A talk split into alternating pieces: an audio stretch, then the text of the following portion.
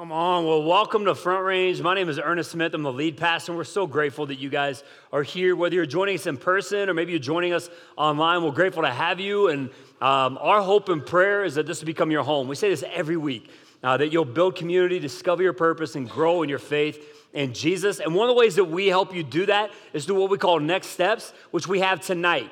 Uh, so the Broncos are terrible. Uh, we'll have childcare, food. So there's no excuse why not to come. Uh, if you haven't been before, man, I'd love for you to, to join us. It would be a great opportunity for you to um, uh, take those next steps in building community and discovering your purpose and growing in your faith. So you can get more information at frontrange.org. Uh, if you can register, that'd be great because we have food and childcare and all that stuff for you. Uh, but if not, that's fine too. Just come. Uh, we'd love to have you there. Today is Celebration Sunday.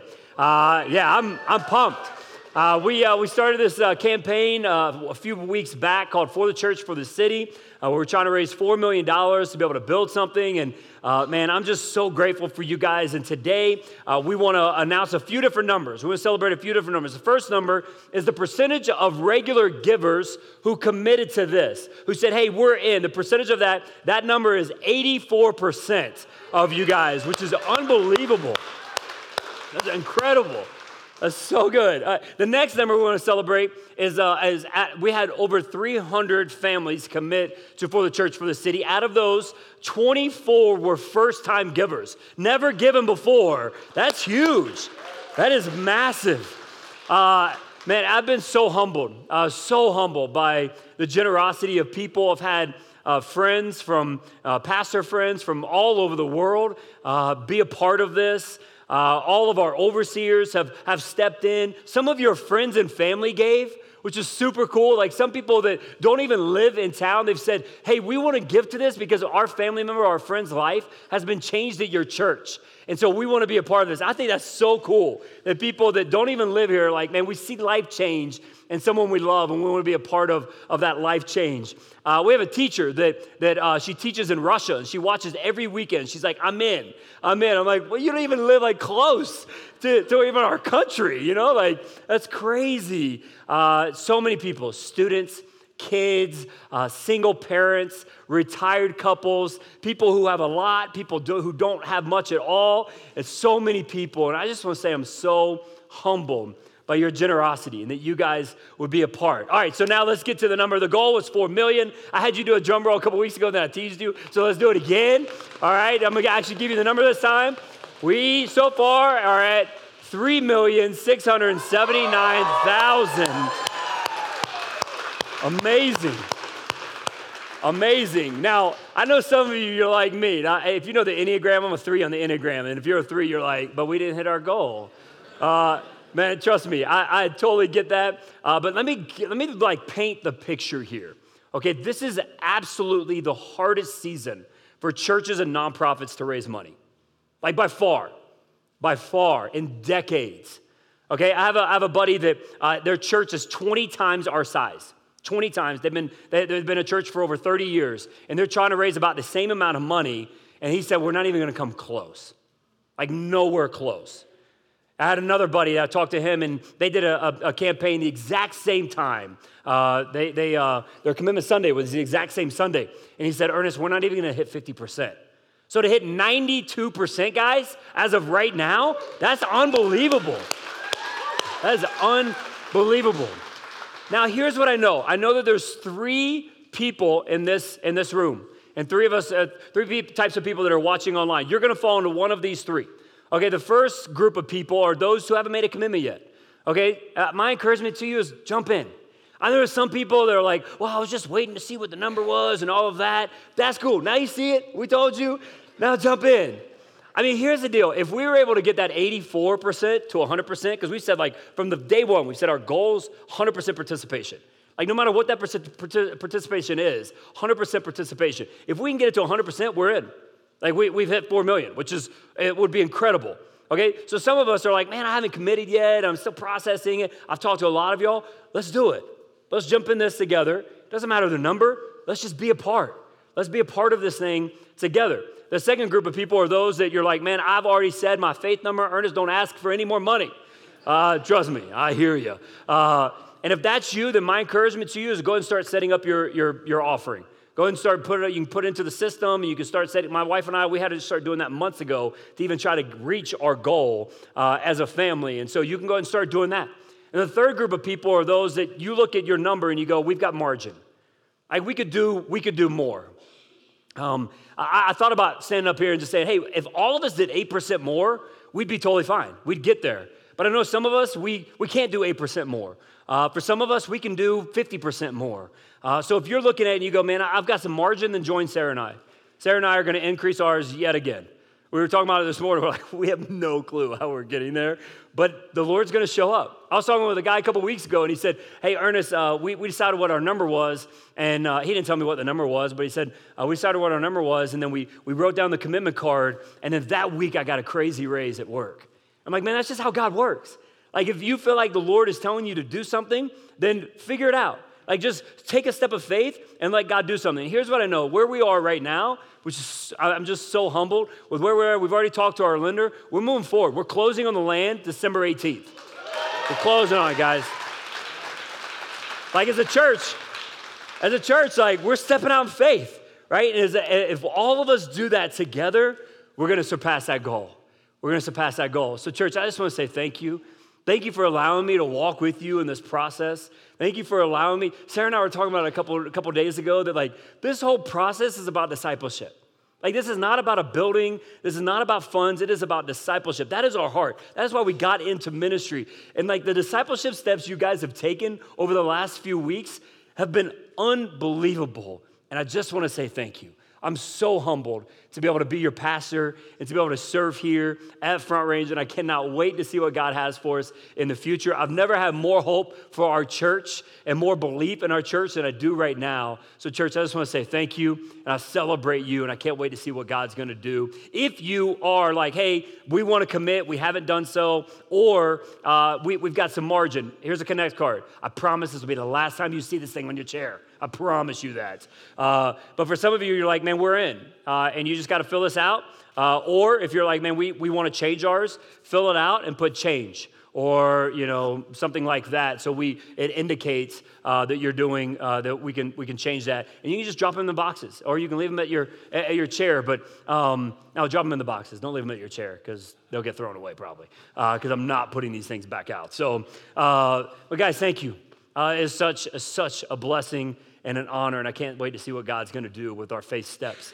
Uh, hey, today we're going to be starting a new series uh, that we're calling Advent where we're looking at this idea of Advent because it's Christmas season. How many of you, Christmas is your favorite holiday? Anybody?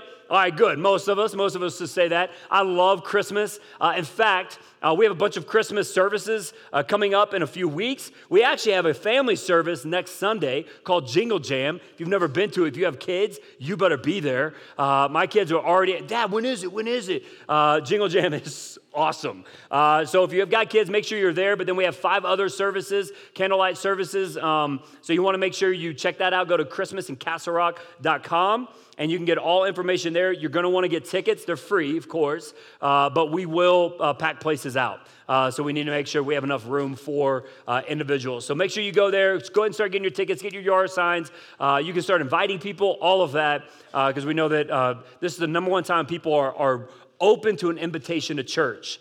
so as people are in your life, invite them. And let's just see what God's going to do through your, your invitation. Uh, but this idea of Advent, uh, millions of Christians celebrate it every single year. And, and Advent means longing. Uh, so it's a season of longing. Longing for what?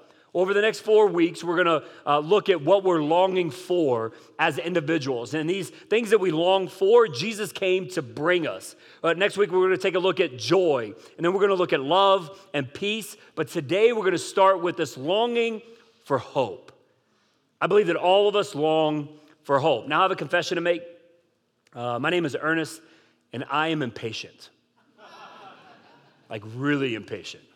Like the other day, my wife, she, uh, she texted me, she said, I need you to, to make food, um, uh, which means she's desperate. Uh, uh she was at work and she said, uh, Here's the recipe. All the ingredients are in the house. Well, supposedly they were in the house. And I say supposedly because I only searched for about two minutes. Then I looked at the recipe and saw that it was a 50 minute cook time. And I thought, Nope, what can I put in the microwave or in a bowl of milk? Like that, my kids are like, Dad, what do we have for dinner? I'm like, you're old enough, figure it out yourself. You know, like, I'm not responsible for you right now. Um, I'm super impatient. I go to a grocery store, I look for the shortest line or the person that's the fastest at swiping things. You know, I can't stay behind somebody in traffic longer than 10 seconds or I break out in hives and start itching. You know, like it's bad. I am impatient. Anybody else want to admit that they're impatient? a few wives are hitting their husbands. Uh, so many of us are. But have you ever realized that like some of the greatest things in life take time? Like some of the greatest things in life force you to wait. I mean, think about like a dream job doesn't just come out overnight. A, a, a healthy and thriving marriage takes time. Having a child and then hopefully that child being a contributing member of society takes time. My grandmama's coconut cake takes time. You know, the best things in life take time. But so many of us, we struggle with waiting. And when you're waiting, there's, there's one thing that you need that motivates you to continue to wait. When you're in a season of waiting in your life, you need this one thing. It's something you have to have to continue waiting, and that's called hope. But what's hope? I mean, hope is a word that we overuse a lot. We say things like, I hope I win the lottery, or I hope I get a puppy for Christmas, or I hope the Broncos win the Super, a game. A game. Let's take a game at this point. We say, I hope for a lot of things, but what is hope? We've heard it said that a person can live 40 days without food, and three days without water, and 10 minutes without air, but you can't live a single moment without hope. But what is it? Well, if you're writing things down, if you're taking notes, write this down. Hope is anticipating a future that is better than the present. It's simple. It's anticipating a future that is better than the present. Now, how many of you, let's be honest, are, are entering this holiday season needing some hope? Maybe you're anticipating something different in an area of your life. Maybe it's in a relationship. Maybe you're longing for a relationship to be different than what it currently is right now. Or maybe it's in your physical or mental or maybe spiritual health. And you're like, man, I need God to move in this area of my life. Or maybe it's with your kids or with the job. Like for me, I, I need hope in a lot of areas right now. I, I've got some relationships that I'm like, I, I hope that they're better. Like, I hope next year I'm anticipating a, a better uh, return on, on my investment and that I would invest better and, and that I would have some, some great relationships, some better relationships with some different people. I mean, when I think about health wise, I'm having a, a fourth shoulder surgery on Friday. Like, I'm really anticipating next year will be better, you know, physically. Uh, I think about my kids. My kids have some really big things going on right now, and I'm anticipating a better future for them a better tomorrow than what the current present is right now. My hope today is that you and I will find true, everlasting, life changing hope. Let's pray. Father, we come before you, and I just ask God that you would speak to us. God, you know what we're dealing with. You know what we're going through. Father, you know how some of us right now, God, we are in desperate need of hope. Just like the individual I prayed for after last service. There's so many of us in here today that are watching online that, God, we need something to change. And so we beg you to meet us in this place today. May your word speak to us in a powerful way. In Jesus' name, amen. Uh, in the Bible, you see two different ideas of hope. In the New Testament, uh, hope is this expectation of good. But it's not like, like maybe this will happen. It's a belief firmly that this is going to happen. It's not right now, but in the future, it will. It centers around this confident expectation of eternal salvation, of freedom from sin, of, of finding true peace, eternal peace, and eternal life. In the Old Testament, it's a little bit different. Uh, in the Old Testament, it's about uh, having to wait and having like tense expectations in this waiting period. Uh, that word is used for when Noah was waiting for the, the flood waters to recede. Um, hope has this connotation that, that it, it's like you, you're wrestling with this tension that like you believe this is gonna happen, but you're sitting in today. And, and, and there's that, that tension between like, I want this, but it's not right now. And this is where the Jewish people are when Jesus comes onto, onto the scene. This is where the Jewish people are when Jesus is born. When Jesus comes, what we celebrate every Christmas, this is where the Jewish people are. You see, up until this point, God has been speaking to them, but, but the last 400 years, he's been silent. In fact, the last time that God speaks to the Jewish people before Jesus is born is in the book of Malachi. Malachi is written around 430 BC. So if you're taking notes at home, that's a little over 400 years that God hasn't spoken to them. That's 400 years of silence. This is the God of the universe. This is the God of all creation. He's been speaking for thousands of years. He's spoken through a burning bush, through judges, through kings, through prophets, through psalmists. He has spoken any he spoke through a donkey. Like God has spoken a lot and now nothing? Not a hello, and I love you, and I see you, nothing. And I wonder what the Jewish people are thinking at this point. I mean, are they wondering, like, hey, God, is it because of my sin? Is that why you're not speaking? Or, God, are you even real? It was like, I mean, I know I've been told the stories about you, but I've never actually heard you speak. Or, God, do you even care? Because if you cared, you would show up. And I wonder if they're thinking that because I think that that's what we think. Like when we go through periods of waiting, we go through periods where we don't feel God's presence or we don't sense God speaking to us, like we start thinking things like, maybe it's because of my sin. Maybe it's, maybe it's me. Maybe I've done something wrong and that's why God doesn't seem to be close to me. Or maybe I never heard from God in the first place. Maybe I just concocted this idea that God exists and maybe He doesn't really exist. Or maybe God doesn't care.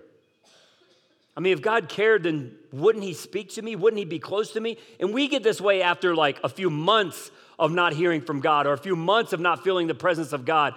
It's been 400 years for these people.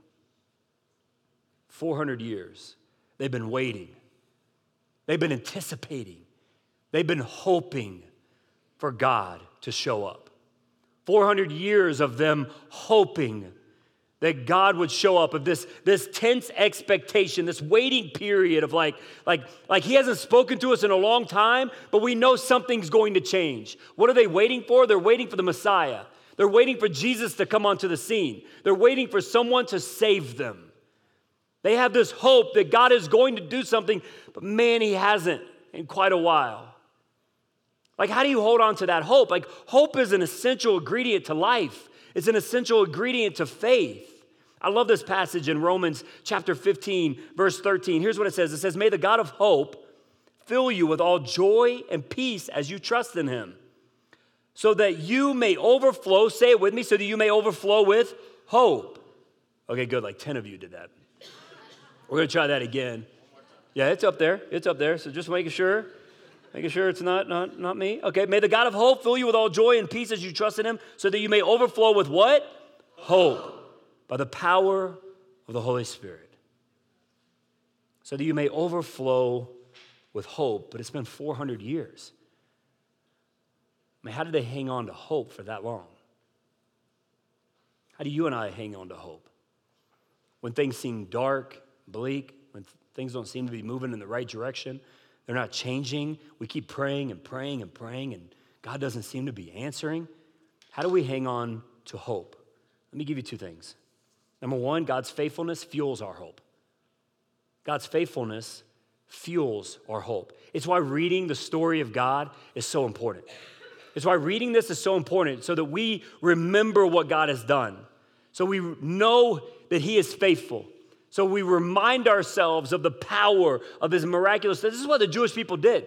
This is why the Jewish people would talk about what God had done. It's why they would write those things out. It's why they would tell story after story to their kids and their grandkids. It's why God would say, Hey, now that this has happened, I want you to set up a monument so you'll never forget. It wasn't like, Hey, I'm, I'm doing these things so you'll say, Hey, man, God's really cool. No, I'm doing these things and I need you to set up monuments and talk about it so you'll never forget my faithfulness.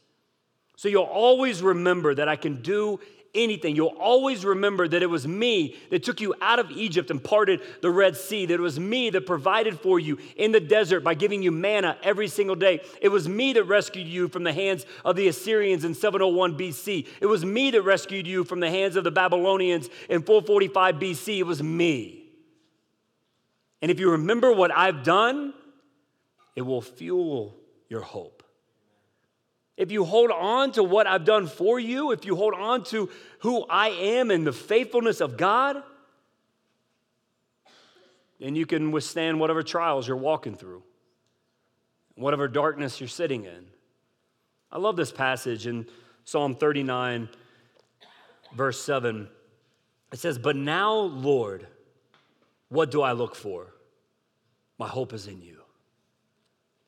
My hope is in you. Our hope is in our God who is faithful, in our God who has done the miraculous, who has raised people from the dead, who has healed people from sicknesses, who has redeemed and restored people and, and, and reconciled relationships. And, and when we remember what he's done in here, we have hope that he can do it again, that he will do it again. But these Jewish people, by far the majority of them, forgot.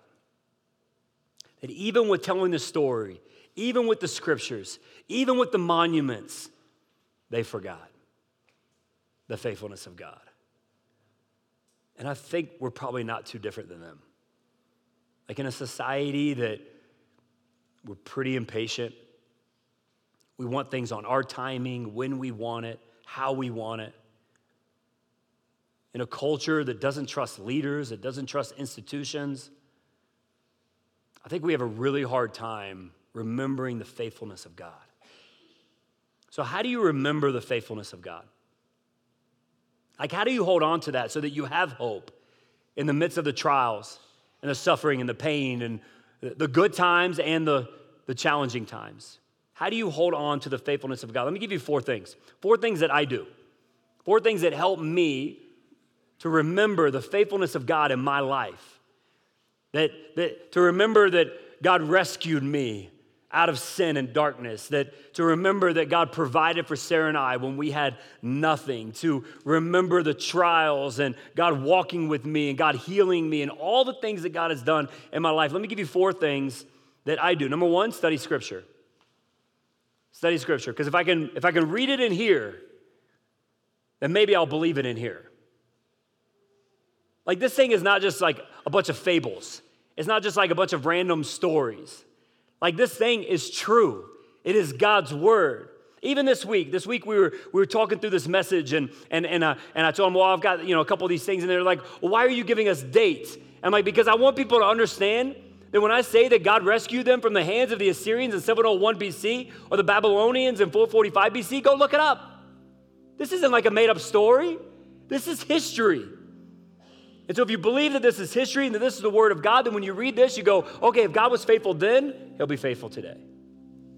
If God moved then, He can move today. So, studying Scripture is one thing that I do. A second thing I do is I got to be in community. I got to be in community. This is why we talk about community groups and serving and all that, because here's the deal there's times in your life where it might be really difficult for you to remember the faithfulness of God. And so sometimes you need to borrow somebody else's faith. Sometimes you need to hear about God's faithfulness in somebody else's life. Like when I do that, I'm like, okay. Because if God's faithful to you, He can be faithful to me. If God loves you, I need to remember that He loves me. If God can heal you, then He can heal me. Doesn't mean that He always does.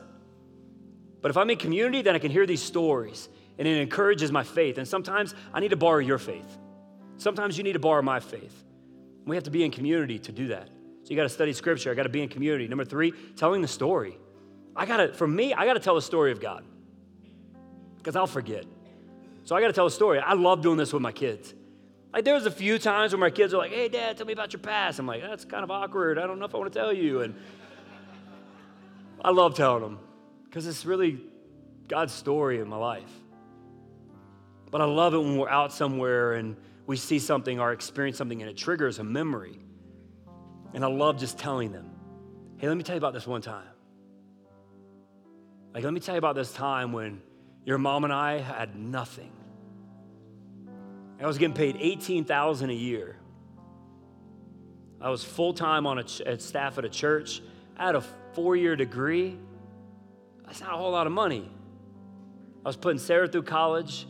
She wasn't making any money. we could barely make ends meet. And one day my car breaks down. And I'm like, there's no way I can fix this.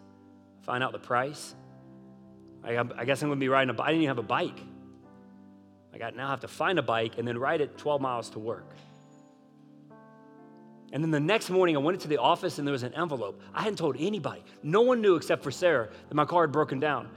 There was an envelope in my mailbox full of cash for the exact amount of money that it was going to take to fix my car. No one knew except him. I love telling my kids stories. I love telling y'all stories. Because when I tell the story, I'm reminded of his faithfulness. It reminds me that he loves me and he's not going to leave me and it fuels my hope. So you got to study scripture, you got to be in community, you got to tell a story. Lastly, you got to set up monuments. That's what God tells the Jewish people to do set up a monument. What does that look like today? For like somebody like Pastor Brandon, means get another tattoo. You know? Because let me tell you about this one right here. I'll see you over there. For me, that's journaling. his journaling is on his arm. But for me, it's in paper and the other day, we were, we were going through this box of like basically junk, and I pulled out all these journals. I just started reading them, and I'm like, oh my gosh. Like, I remember that. I remember when I was praying for that. I remember how God showed up there. I remember how immature I was. And I'm sure in like 10 years, I'll be reading about what things I'm going through today. I'll be like, man, gosh, I was really immature. And I'm not great at it. But it's one way that I set up a monument to remember what God has done for me. If you want to have hope for whatever you're dealing with, that God can come through, that God will show up, then just remember his faithfulness.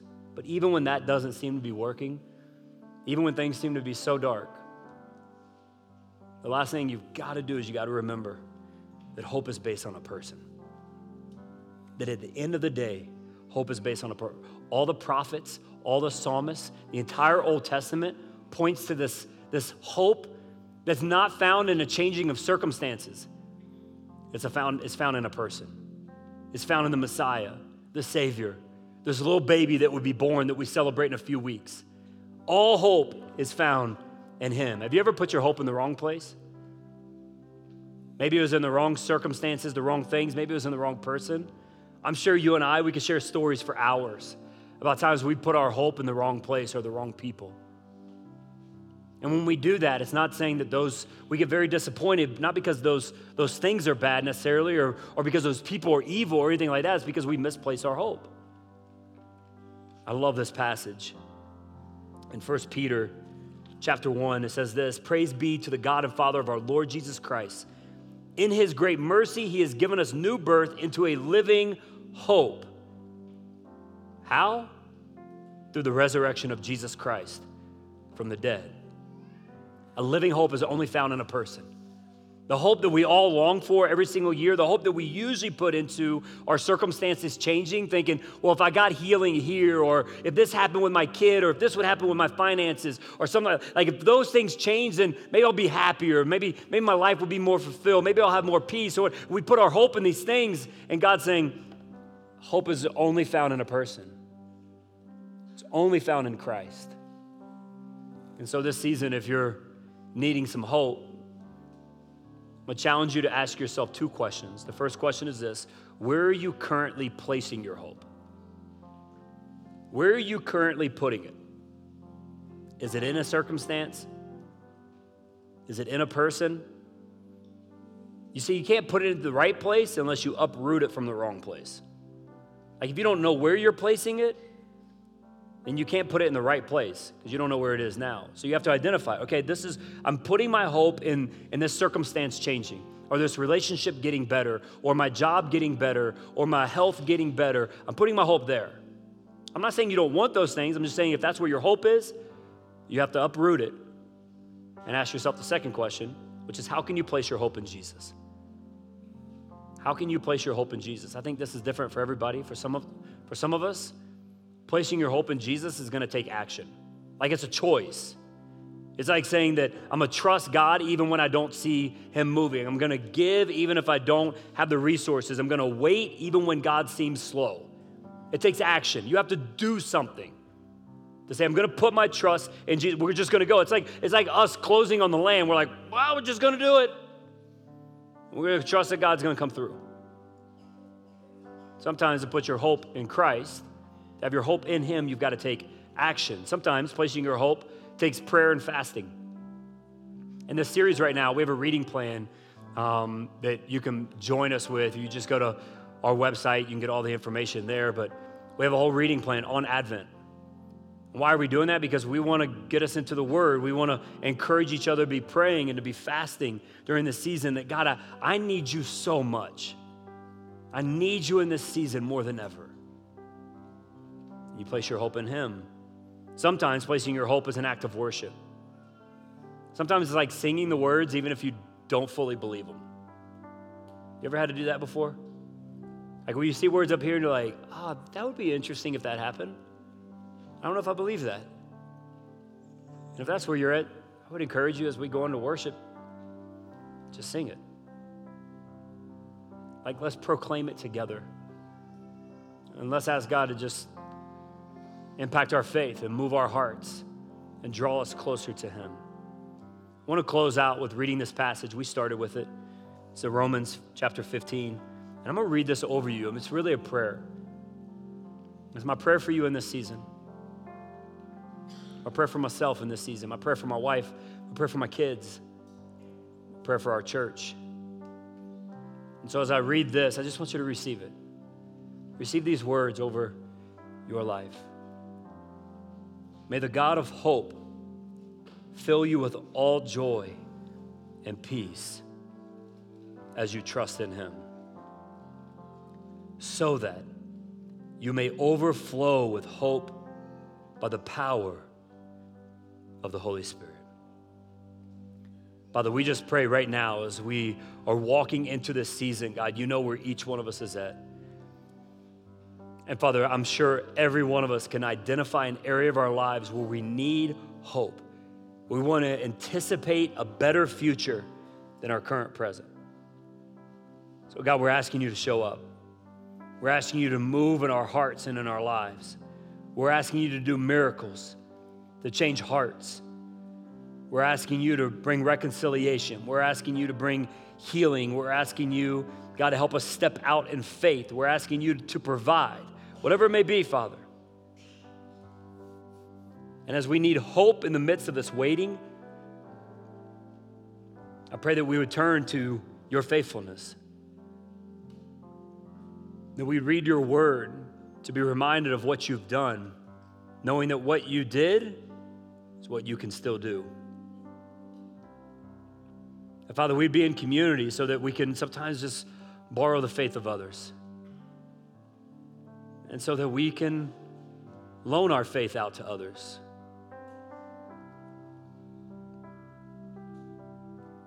I pray, Father, you would help us to take steps of faith, to trust in you.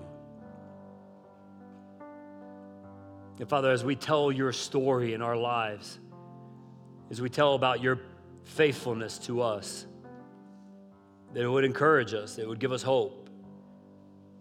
And that God, we would set up monuments in our lives to remember what you've done so that we'll never forget. And Father, as we do that, at the end of the day, may we make sure that our hope is not being placed in our circumstances and things changing. Even though we want things to, change, we're still going to pray, God, that things change. But Father, may our hope be placed in you. As we celebrate the birth of Christ this Christmas, and we celebrate the hope that you offer us, found in you. And we know that that first starts with giving our life over to you or recommitting our life to you. And some of us, we'd say, man, we walked into this place, and to be real honest, man, we've been living our own life, kind of doing our own thing, and it's just not working. Maybe you're exhausted. God's saying, Come home today. What does that mean? It means accepting, receiving what Christ has done for you, that He died on the cross for you, that He made a way for you to be healed, set free, made whole. So if that's you with every head bowed and eyes closed, if you'd say, you know what, Ernest, coming to this place feeling far from God, man, but I, I want to receive that. I want to come home today. I want to commit my life or recommit my life to Christ today. If that's you, I just want you to raise a hand. I want to know who I'm praying for. Amen. Amen. Amen. Father, thank you for each one of these individuals. If you're watching at home, you're thinking, man, this is a step I want to take, just text the word follow to the number on the screen. And I want you to know our God sees you, He knows you, and He is right there with you. As a church, we will walk with you, whatever you're going through. And then, God, for the rest of us, God, help us to know what our next step is. Help us to know what we're to do so that we hang on to true, lasting, life changing hope found in you. It's in Jesus' name.